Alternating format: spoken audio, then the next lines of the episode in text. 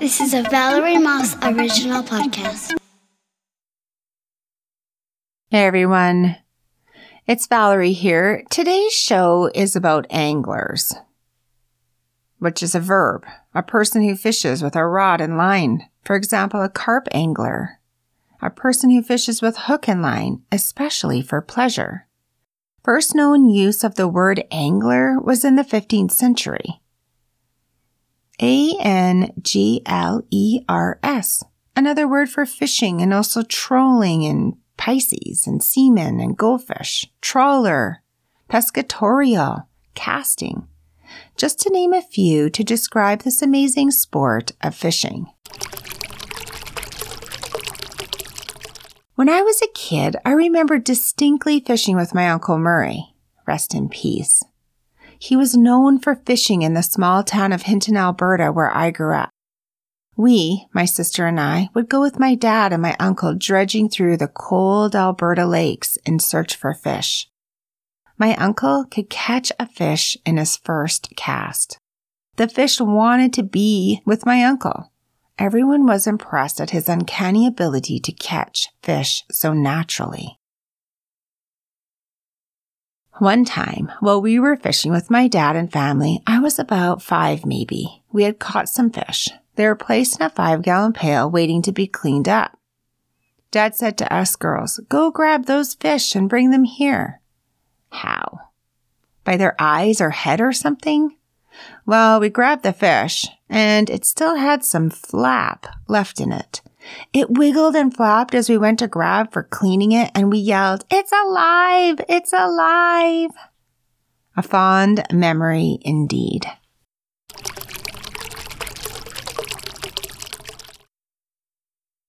And here's my second fishing story. I remember this one a little bit vividly. I was a few years older. We, my Auntie Kathy and my Uncle Randy, rest in peace, and my sister were in a boat chugging along, my first time holding a fishing rod. And doing this, I was so excited and chatty, just like I am now. And my aunt gave me her favorite hook. It looked like a bumblebee, all furry and black and white and striped. Oh, I felt so proud. I was ready to cast. I casted the whole bait, rod, and all over the side of the boat. Today's show is about fly fishing with two special ladies who found humbleness and love in the sport of fly fishing. They soul search and mentor. They teach and learn from each other. A great group right here in Calgary. CWFF, Calgary Women's Fly Fishing Club.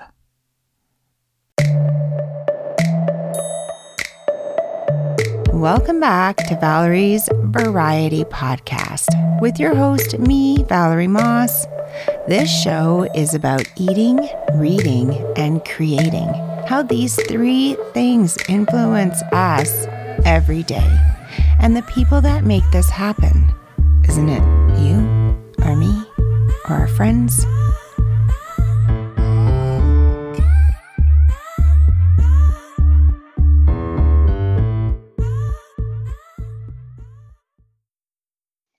Welcome Toni Topilka to the show. She is on the board of directors for the not for profit Calgary Women's Fly Fishers and a member of the not for profit Hook and Hackle Club in Calgary, Alberta. She is an avid angler since very young. Tony has fished many waters in Canada, including British Columbia various lakes and rivers throughout Alberta, including the Bow River, the Oldman, and the Livingstone Rivers. Also, still waters in Saskatchewan, Manitoba, and Ontario.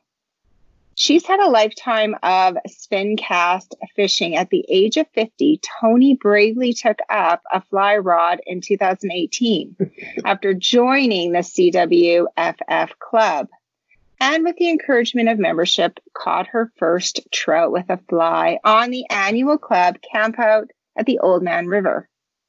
Since then, she's learned to tie flies and is eager to teach new club members how to tie their own flies at club meetings. welcome Amber Ramsey to the show, a mother of two from a small town in Saskatchewan originally, but moved to Calgary many years ago. She started fly fishing by taking a lesson from Jim and Linda McClellan, something she's always wanted to do. I've known Amber for over 20 years, and she's also a top real estate agent in Calgary and loves her work. And Tony, I've also known Tony for a number of years. We worked on a rather large project together in our own fields. And being some of the few women on this job, we became confidants and fast friends. Little did I know that these two women also knew each other through the fly fishing community. Talk about six degrees of separation. Welcome to the show, Tony and Amber. Thank you. Thank you very much. I know nothing about fly fishing.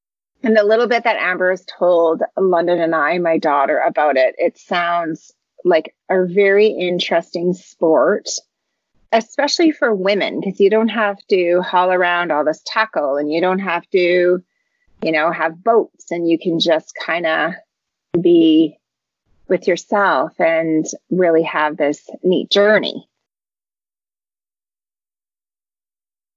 Fly fishing is is it popular or not popular? Like what is it that drew you guys to the sport? I'll start with you, Amber, since you're kind of the newbie out of the two of you, right?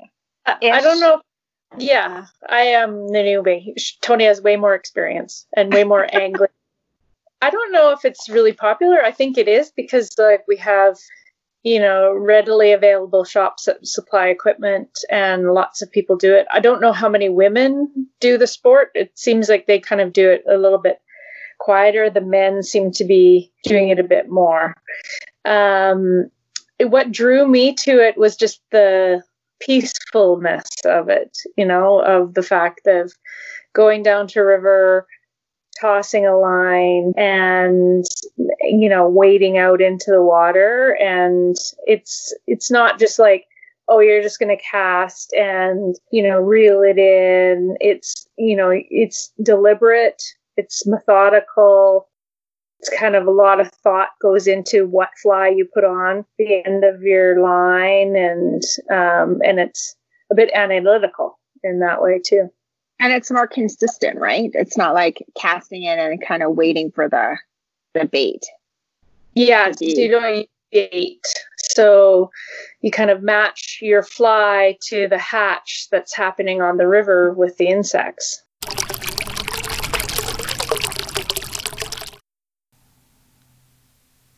This word hatch means, in fact, many fishermen describe their trips to the water more in terms of the insects than the fish. Fly fishermen, however, use the term hatch to describe the moment when adult insects pop up on the water surface and fly out. This occurs after they emerge from a nymph or pupa rather than an egg.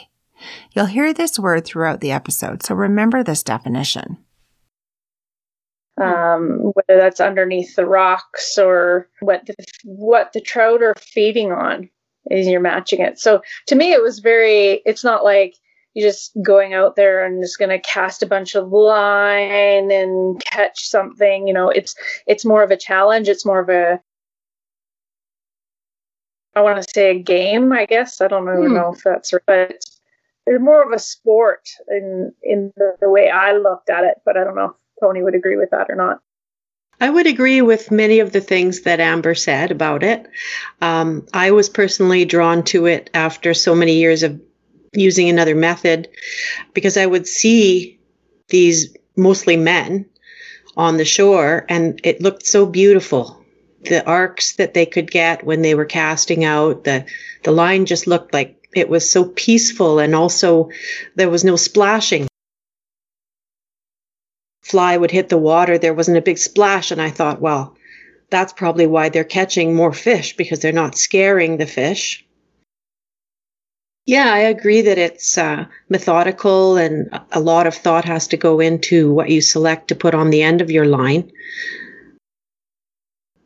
it's like an art, I would say. And you know what's interesting is about your peaceful, like your comment about it being kind of peaceful when you're casting out.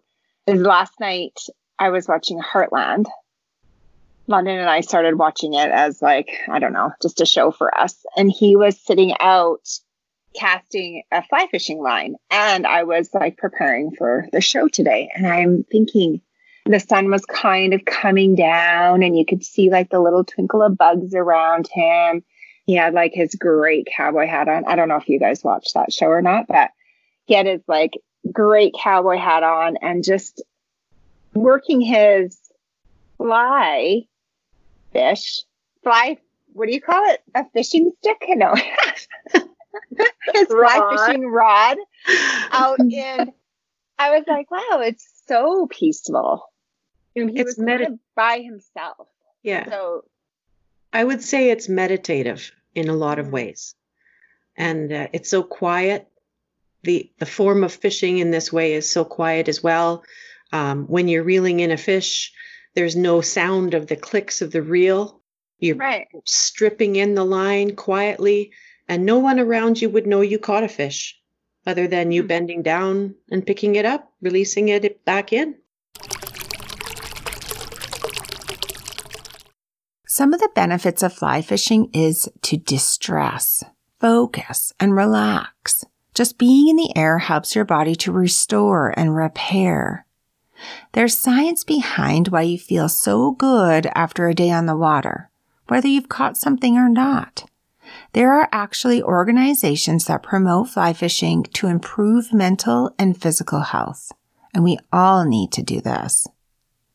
It's very much like a rhythm there's a rhythm to the casting there's a rhythm to the the whole day on the river i find it's a very interesting peaceful thing and i was always drawn to it too because of the that movie that i think it was brad pitt in it the river runs through it which is filmed in the columbia river area and i mean it's just massively beautiful i don't I know that movie i must know it. it sounds familiar yeah, a river runs through it. it Brad Pitt. I think it would have been in the 90s.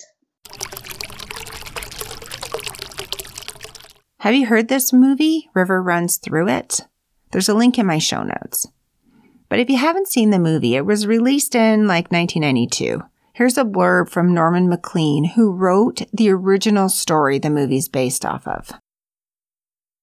Of course, now I am too old to be much of a fisherman, and now I usually fish the big waters alone, although some friends think I shouldn't.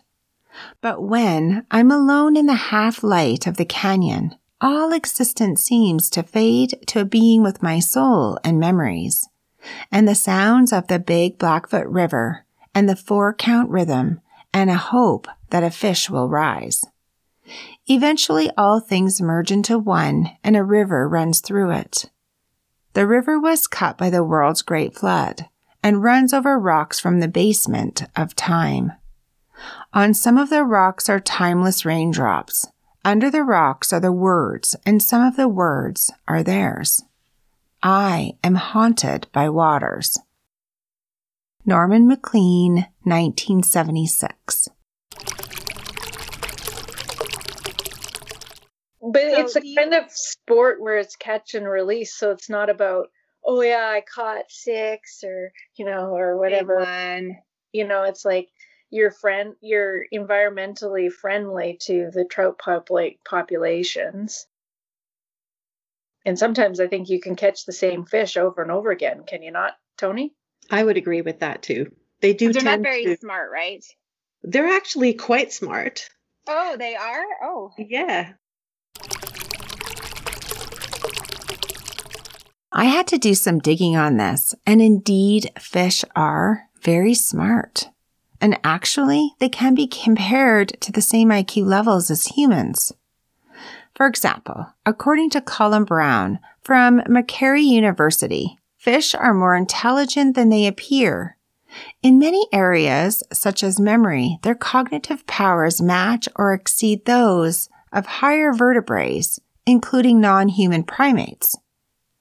Fish, hold records for the relative brain weights of vertebrates. What is the smartest type of fish? The East African cichlid fish, a tiny fish no more than seven centimeters long, is able to recognize unfamiliar individuals just by looking at their eyes. What is the IQ of a fish? We do know that IQ depends heavily on the species of fish. For instance, goldfish tend to be very unintelligent, with IQs measured in the 30s to 40 range. While some fish, such as freshwater salmon, have IQs measured to be as high as 130. To put this into context, President Obama has an IQ of 125. There's a book called What Fish Think, and um, it's a delicious little book. Um, Cute. all about the way they see, smell, sense. They're very social animals. Just to clarify, the book Tony is referring to is called What a Fish Knows. Huh. And uh, it's, I guess they have to be if they're in those big schools. Yeah. And so they pick spots where they hang out. And so it would be completely likely that if you caught him once in one spot, you give him a half an hour and he'll be back there. Hmm. And do you find that catch and release is like you're saying it's kind of more sustainable, but does it damage the fish at all? Like I know with a hook it would be kind of damaging on their mouths and you know on their gills, but We really promote that we crimp the hooks. When we tie flies, we crimp the hooks with pliers prior to even tying a fly. So I know when I go in my fly box, all the flies that I've tied are already crimped. what does that mean, crimped? Oh yeah, so there's no barbs on the on the hook. Oh, okay. So it's smooth. Mm-hmm. There will be a little bit of damage to the fish's mouth th- because it would get pierced, but it removes much easily, like much easier. I see. Because I heard recently that um, catch and release with a standard fishing rod is not as nice as people think because of that barb, and it does destroy their mouth or destroy a bit of their gill. So it's not as um, safe as I think what people think it should be. But it sounds like this method, because there's no barb, it would be a lot nicer to remove and less damage. There's also only one hook on Okay. the fly, whereas many of the hooks that you would use spin casting have a treble hook, three hooks. Right. And so the fish, if he takes that hook deep, and and those fishers don't tend to crimp their barbs, that fish not. can be very damaged. Right. The idea of catch and release was first developed in the UK to prevent overfishing species and basically eradicating that population. This means that you catch the fish, remove the hook, and release the fish back into the wild. If the hook has a barb or a spike on the hook, it's much harder to remove without damage, especially if it's swallowed and not just hooked within their mouth or jaw. Without a barb, it's a lot safer to remove and easier to remove on the fish. There are some debate about the mortality rate with catch and release, varying with types of fish, location, and hooks. There's a barbed hook when fishing. This is a small triangular shaped metal at the end of the hook. The point's opposite the direction of the sharp end. The purpose is to hold the hook in place, lodge it into the captive. When they crimp the hooks, this removes the barb and the hook will come out more safely from the fish, causing less damage than a typical barbed tri hook. I'm so curious about this. I have so many questions. it's not that. Or No. are they like Amber was saying? You kind of will make them to reflect the bugs in the air, perhaps. Is that right? Yep. Are the Yeah. different seasons? So The what bugs season? in the well, it all depends because there's so many different types of insects that are hatch you know, at different times along the river. So Okay. sometimes you have like little nymph, um, uh, like bugs. So if you're turning over rocks in the river, you can see the bugs on the bottom of them.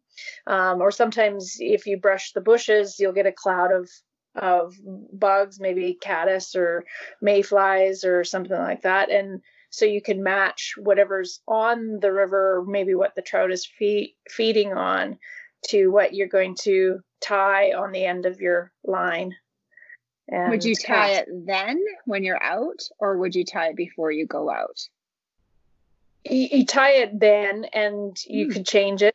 You could be like you know do a couple casts and that fly is not working or that you know nymph or that worm isn't working and you might just okay well change it up. Like just try you know usually go with a quite a few different flies to the edge of the river and cut them off and tie a new one Oh, did you say that right, Cody? Yeah, that's that's fair. I mean, once you start fishing some bodies of water and you're familiar with the hatches that could be occurring when you're fishing at that time, in your fly box you will have the variety, like Amber was saying, the the mayfly, the caddis, a variety of nymphs. Um, if fish are jumping, they're typically feeding right at the surface, or there might be another kind of fly called an emerger fly, which hangs right at the uh, what do they call it? um, right at the edge of the water line. There's a, a word for that that I can't rec- recall. And um, so the fish will be jumping either for landed bugs, bugs flying over the water, or bugs that are just like being hatched, say crawling out of their nymph skin and flexing their wings and getting to the water surface. Oh, interesting. So fish feed in many different levels of the water. Okay. kind of like they're you know they could be feeding at any point of the life life cycle of that bug Okay. that may or bugs right Right. And and depends on the size of the fish at the time, maybe, right? Or would they the fish eat any any of that level? They'll like eat any of those different They'll eat. Um, I believe one of the speakers we had at our Calgary Women's Fly Fishers Club was saying that um, they will eat whatever they can put in their mouth. So some of those larger fish have quite a large mouth, and it can eat. I believe it was up to two thirds of their body size. So they, Oh my gosh. I mean, if they were a hungry big fish, they could eat a significantly larger lure. Here's some 23 edibles that these little lazy opportunistic species eat snails, terrestrial and aquatic insects, fish, worms, and even mice.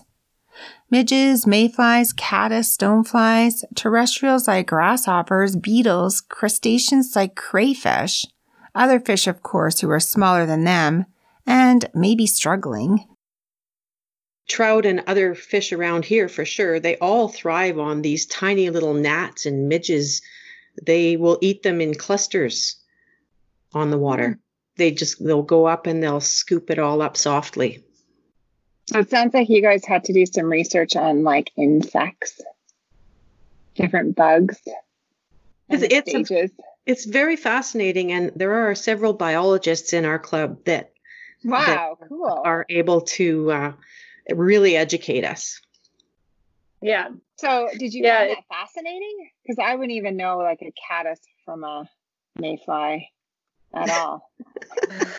two Well, years ago i, I- didn't I know. Yeah. I find this so interesting. And when you say the word hatch, that just means the egg part of whatever The the, bug. insect is. yeah the bug is hatching or releasing out of its worm or Oh, nymph. literally hatching. emerging So the the Yeah. wings are or whatever the body.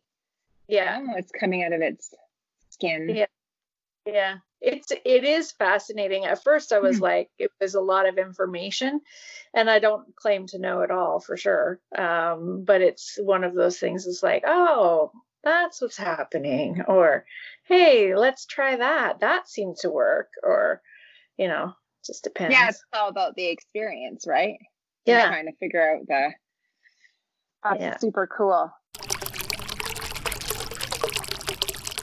So, do you both tie your own flies? Are you, are you tying them, Amber? No, I'm only tying them at club meetings. Oh, no, I don't have the equipment and I don't have the supplies. So, and honestly, I don't have the expertise. But Tony, I think, is an expert at that. So, Well, I, su- I sure wasn't. And I'll tell you, um, the day I went to the meeting where Jerry forced me into a chair and said, You're tying a fly this evening, I, I really was, I had my doubts that that was going to actually happen, or that I would Uh-huh. come out with a fly that I would tie on, you know, my line. But um, I I like crafts, and uh, it's very crafty. And Yeah. uh, since then, the club has actually provided me with some starter equipment and starter um, materials, just little bits here, little bits there, and um, well, Jerry, not the club, but. Uh, I have I have accumulated a significant quantity of feathers and string and hooks, and I the think I hunter. would like that part. Yeah. Yeah. I'm super crafty. Like I could probably sit and tie all your ties, Amber, and be like, okay, here's Yeah. your color coded repertoire of. Yeah, I And would the- find that probably so relaxing. and Yeah. the hunters at work have been bringing me their kill, like Oh my a god! wing of a bird or um, fur from the deer. From the feathers, Well, like for fe- the feathers. fe- deer fur is what Oh, deer fur. we Yeah. use. Yes, Mhm. and also feathers from birds. Oh my god! yeah. Because you wouldn't need very much, right? You're just talking about this like little tiny thing. Right. You don't Yeah. need much. No. Yeah. super cool. And some of them are, you know, this is going to sound really female to say this, but some of them are actually really cool and pretty, like, and very, mm-hmm. in, like the patterns and the way they've been tied, and they're very intricate. And yeah, it's pretty cool. And then to see them, you know, if it's a dry fly or if it sinks a little or if it's a nymph and goes right down or if it's a, you know, so it's just, there's so many different ways of doing it. If it's a streamer, it's kind of like, you know, it streams through the water and Mm. Mm. And how big are they? Do they range in size? These ties? so I you can they could, right? right. So if you think about a mosquito, Mm-hmm. mosquitoes come in a number of sizes. I saw one outside just yesterday that was I could I barely believed it to be a mosquito, but we can tie a fly that small Oh, and and it'll float on the water. oh, neat. Okay, so they can be Right. super tiny. Or you just can- want it to catch their attention, right? So it doesn't actually have to be large. right. It just has to be moving essentially or look alive. Yeah. You use color? Oh yes. Oh, fun. Oh, yeah, Yeah. I'd like that. That'd be fun. I Yeah. would just go for the the building of the flies or the ties. Would you call them flies or ties? Flies. Yeah. flies. Visit my website because Tony has graciously shared pictures of her incredible ties, all nicely tucked away in her tackle box. It is quite the sight to see. Both belong to a group because that's how you met. You sit on the board of it, Tony. That's amazing. Have you always since you joined, or did they kind of wrangle you in because you were a newbie and they had an empty chair? Fresh meat, yeah. Yeah, fresh meat. hmm hmm But you like it. Oh, it's it's they're a great group of women, and um, like I said, they're very encouraging and uh, knowledgeable, and um, I I enjoy volunteering. So when they What, asked if it's I not would, a paid seat. no, That'd be nice. they pay me What's with that? knowledge. Oh, that's good. What's Yeah. the um demographic? Like who are you with? Older, younger, Caucasian? Like are they working people? Are they I mean now is not the best time, but are they like professionals or are they mostly retired women or like how would you describe your group? Amber, We have Either- a big range, I think, ages. And, uh, you know, like being 46, I kind of feel like maybe I'm in the middle. So we've got some older ones and we've got some really young members, but we have like I don't know everybody's professions to be honest, but um, I think we have a big wide range of professionals to stay at home moms and Mm.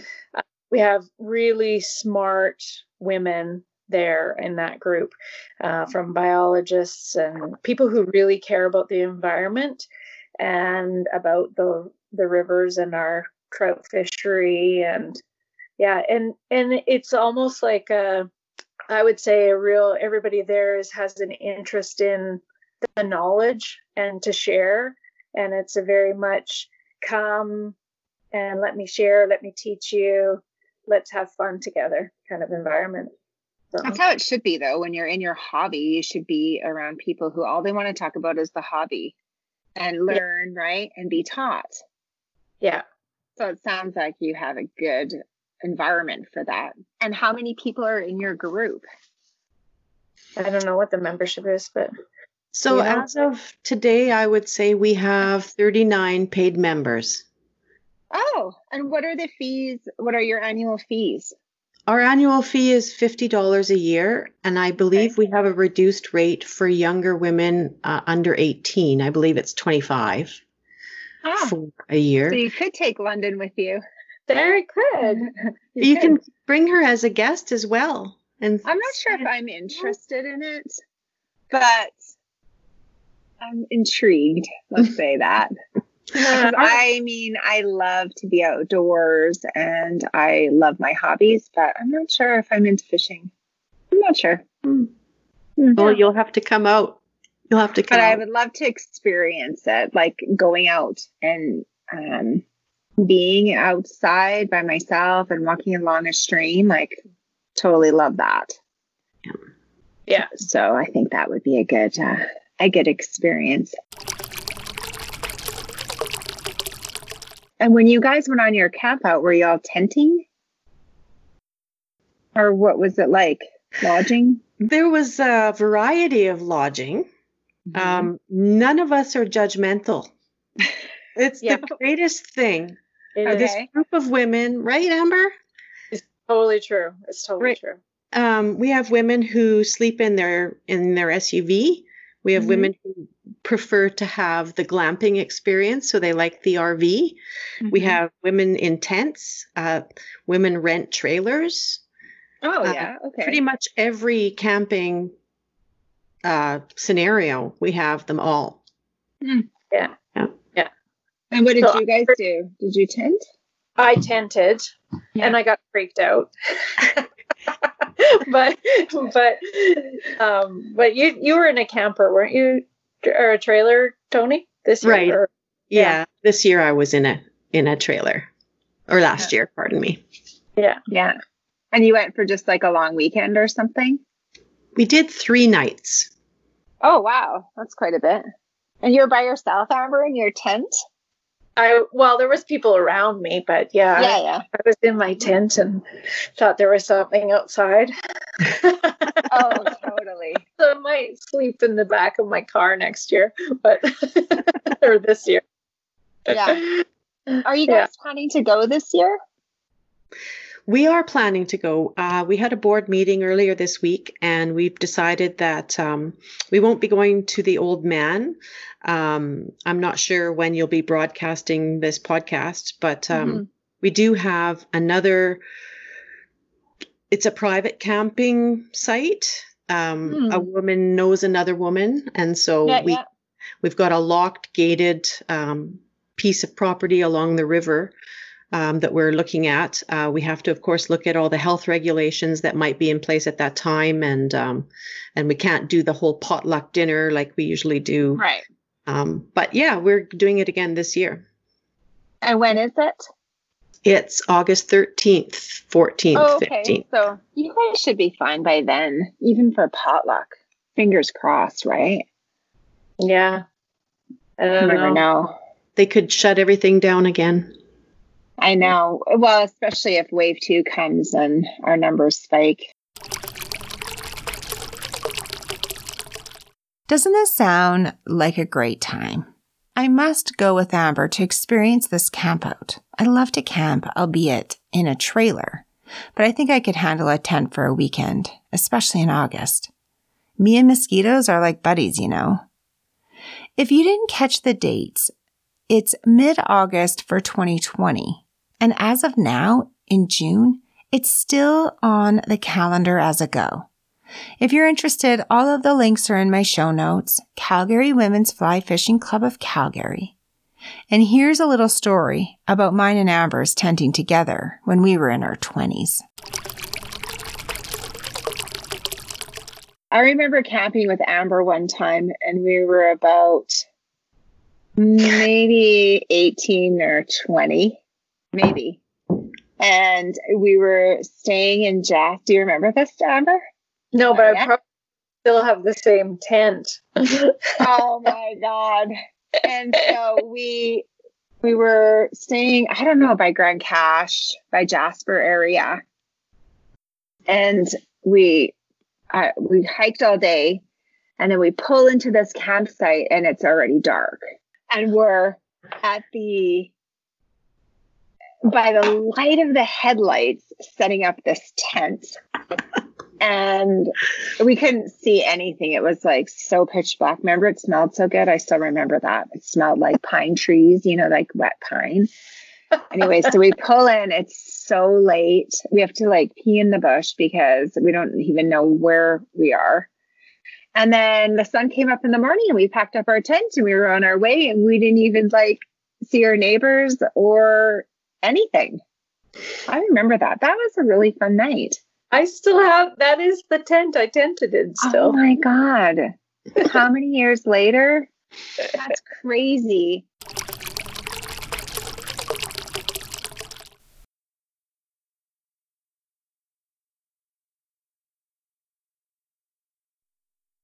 We will leave it here for today.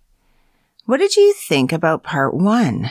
In part two, which will be released tomorrow, we will be discussing the beauty of fishing, how to read the water, how to cast, where to buy equipment, and some of their favorite books.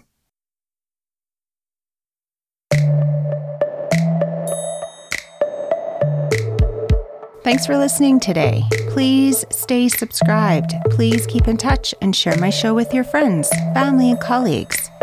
Follow me on Instagram and Facebook and Pinterest. It's growing and building, and I love sharing and learning from you guys. Email or text me at my email address, valerie at valeriemoss.ca, and share your ideas and your comments about my show. My new show music is called Girl, and I love it. It's by Text Me Records Leviathan. Intro and outro is recorded by London Moss. Cover art and production is by me, Valerie Moss. Thanks for listening.